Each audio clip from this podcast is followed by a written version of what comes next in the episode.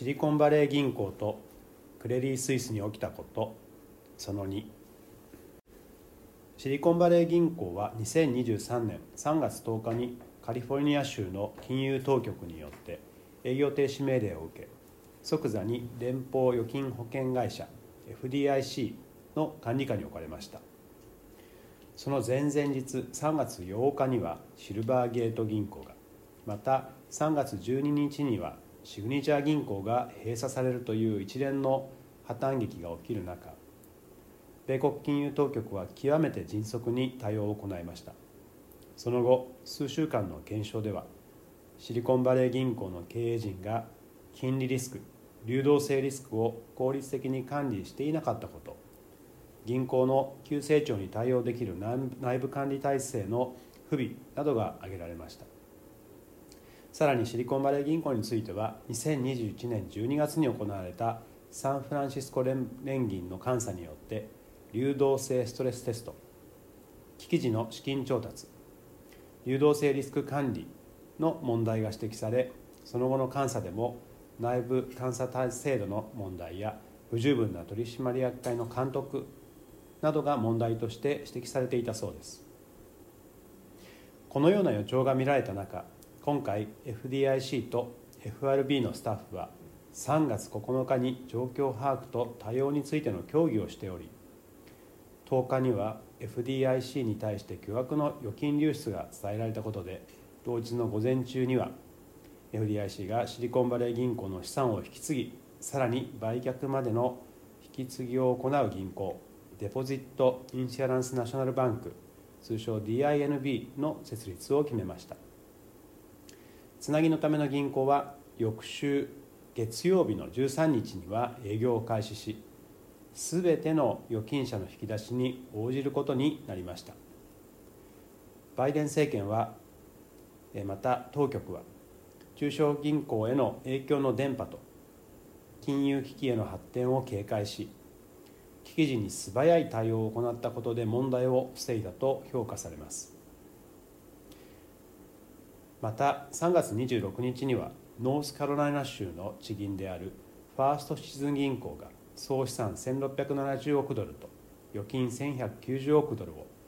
シリコンバレー銀行から引き継いだ DINC を引き受けることが発表されました。これによって今回の米国地銀の破綻を発端とした金融危機は一旦回避されたように見えます。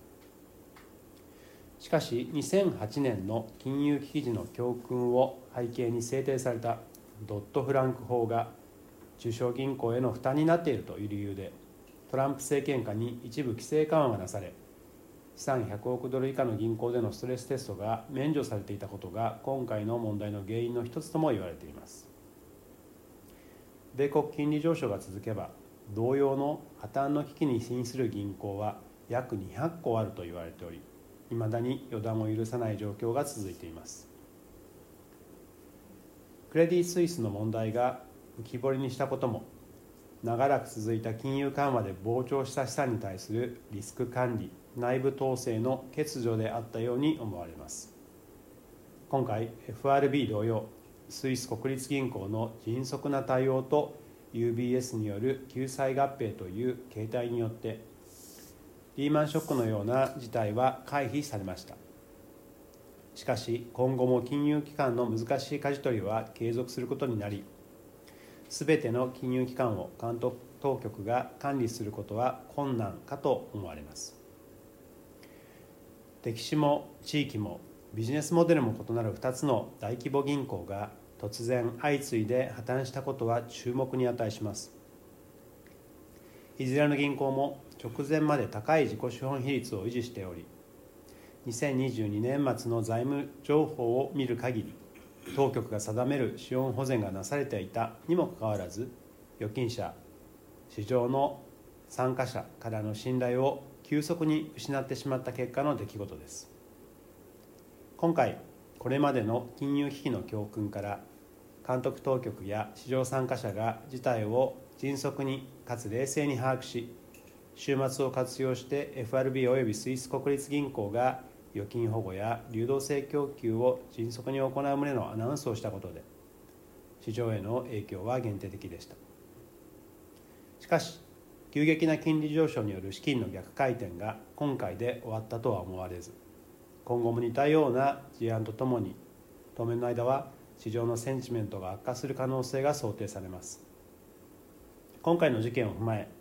データ数値だけにとらわれず市場環境を俯瞰しまた想像力を働かせて投資のリスク管理を心がけていきたいと思います。相沢アセットマネジメントの提供する運用プロダクトへの投資や投資一任契約を締結する際は所定の手数料や諸経費等をご負担いただくこととなります。また運用プロダクトへの投資や投資一任契約の締結により価格の変動や損失が生じる恐れがあります。運用プロダクトへの投資や投資一任契約にかかる手数料及びリスクについては相沢アセットマネジメントのホームページにある手数料等及びリスクに関するページや契約締結前交付書面等をよくお読みになり内容について十分にご理解ください。称号相沢アセットマネジメント株式会社。金融商品取引業者関東財務局長金賞第2076号。加入協会一般社団法人日本投資顧問業協会。一般社団法人第二種金融商品取引業協会。一般社団法人日本ベンチャーキャピタル協会。一般社団法人日本プライベートエクイティ協会。オルターナティブインベストメントマネージメントアソシエーション。